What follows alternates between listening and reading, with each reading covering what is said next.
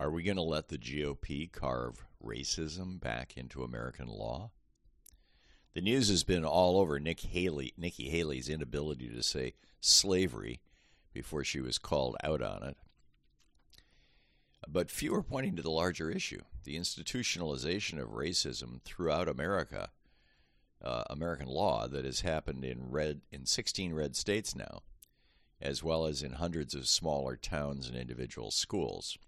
From Florida to Texas to little towns like Temecula, California, legislators and school boards across America have been banning what they call critical race theory. They're doing it in a desperate attempt to freeze what's left of America's historic racial hierarchy with whites in charge in place. Of course, they're not really banning CRT. That's a complex theory taught in law school that quantifies and qualifies how individual and institutional racism work hand in hand to, to rigidify uh, discriminatory cultural and social structures and infrastructures. Instead, they're putting into place the very structures CRT identifies and warns against. A right wing troll pretty much single handedly took CRT out of its law school context and reinvented it as a code for getting all discussions of race out of our classrooms, a process he started with Tucker Carlson's show a few years back. From there, it echoed around the right wing media ecosystem, something that doesn't exist on the left, until it burst into the open, fully formed as a bizarre conspiracy theory that says educators want to make white children feel bad. That was followed by months of promotion and doom spooling hype on Fox so called news and right wing hate radio. Prior to the CRT ban in uh, Temecula, according to the to a whoops report on NPR's Morning Edition program yesterday. Proud Boys, Three Percenters, and other white supremacists, presumably including Nazis, Republicans, and fascists, showed up to lobby for the ban. Their efforts were successful. Since its passed, both students and teachers report that classrooms have gone silent on the topic of race and racism. Straightforward issues like the relationship between race and power in America and the desire of white supremacists to return to a pre 1960s era of explicit legal segregation are now ex- essentially illegal for teachers or students to discuss. A headline in The Independent says it all. Republicans are trying to reintroduce racial segregation in schools. They're doing it through controlling school districts like the proposed Louisiana law and through changing the dialogue about race and centuries of white supremacy across the world and in our country. Or more clearly, ending all dialogue about these racial issues in all our schools. As Proverbs tells us, train up a child in the way he should go, and when he is old, he will not depart from it. The GOP appears hell bent on raising a whole generation of not woke students who learn about race from Nazi YouTubes and follow hateful right wing influencers on social media without the context of a good school history education. Absorbing and thus rigidifying institutional racism, uh, the institutional racism already extant across America and culture. One student told NPR's reporter that the school's ban on teaching CRT, quote, all of it is just to silence people about racism and talking about how racism is a fundamental part of how society works. That's just the truth. Two others added, they never told the teachers what they could or couldn't say, so everyone was scared to talk, and scared to talk about the roots of racism, but not scared to be racist. It turns out, according to this NPR report, that since the CRT ban went into effect, teachers have gone silent about issues concerning race and racism, while the white Republican students who want to proclaim their own racism have had a field day. One student noted, These white kids will be like, I have black friends, so like they're my slaves, like it's cool. And nobody can or do any, end quote. And nobody can or will do anything about it. The right wingers have succeeded in totally intimidating the entire educational community. As reporter Sand- Sandhya Dirks told host Rob Schmitz, quote, all of the teenagers sitting around the table at Mrs. Cox's house told me the school's school board's ban has made this racism worse, more permitted, more pervasive. The kids say they don't feel safe. They're scared. Brooklyn says she's been scared to go to school board meetings. She says black people, people who oppose the board's agenda, they get kicked out of those meetings. End quote. This, of course, is not unique to a small California town.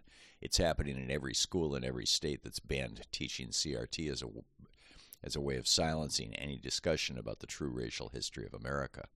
White supremacists have gagged teachers, and now even kids are afraid to bring up the topics or complain when they're harassed by so called Christian nationalist bullies. Which is why Nikki Haley's inability to mention slavery when she first was first asked about the causes of the Civil War, both last week and years ago when she was governor of North Carolina, is entirely understandable. She knows that if she'd been a teacher in Florida and had answered that question from a student with that S word, she would have gotten in a lot of hot water.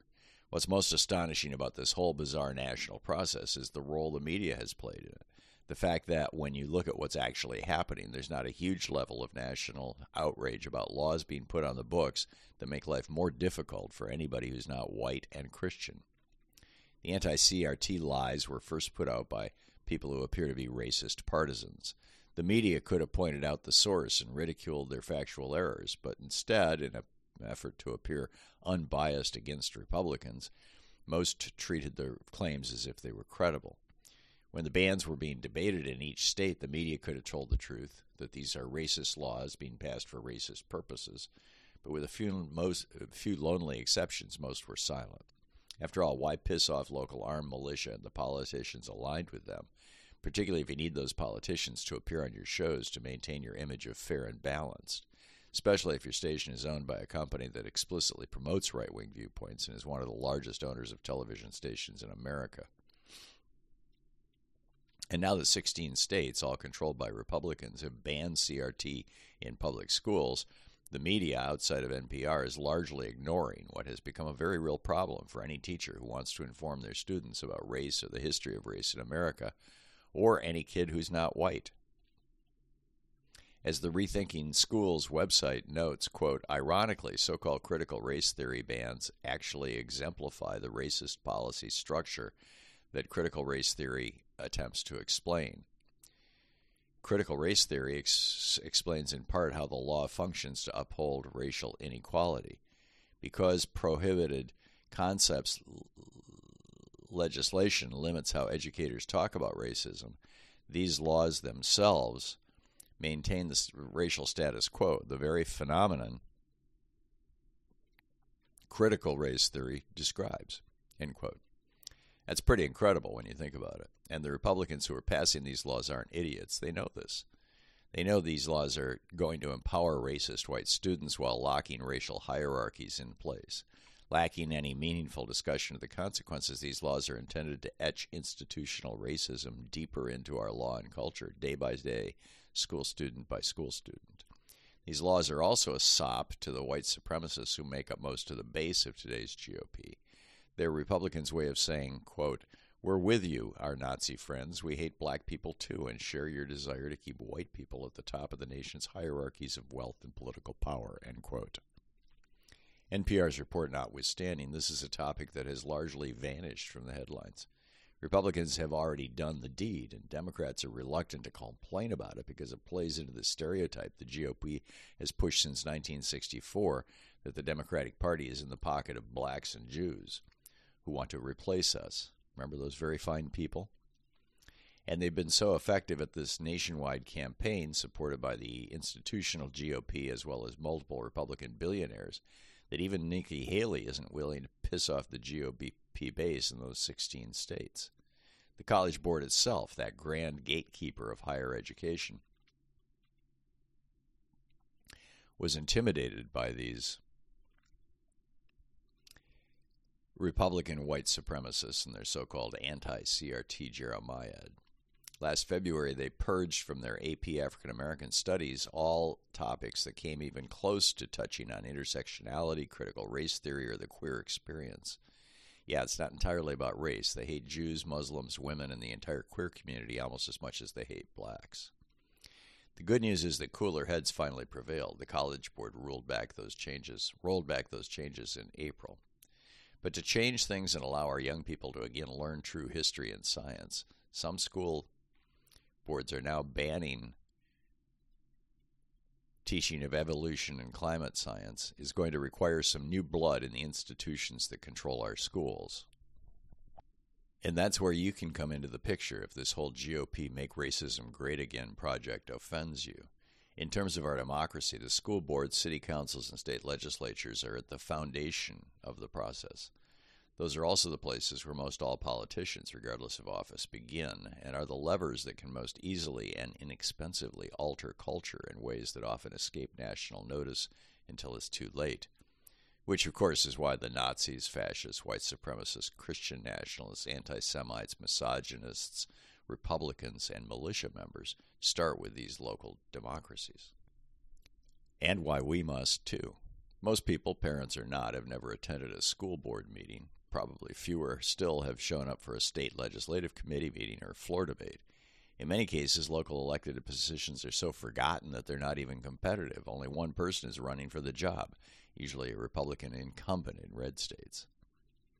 Encouraging people to get registered and show up to vote in November is all well and good, essential, really. But also important is interacting with these institutions of local democracy, showing up, speaking out, running for office. We need to reverse these racialized laws, and that's going to require lawmakers, council members, school board members who are honest and concerned about the public good, about the future of our children and our democracy. You may not think you're made of the stuff required for success in politics. You'd probably be wrong. I've known politicians of all shapes and sizes, heights and weights, every race and disability. Hell, our president right now is a geriatric stutterer who showed up anyway and made a difference. And of course, you don't have to run for public office to show up and speak out at meetings and hearings. You can too. Tag, you're it.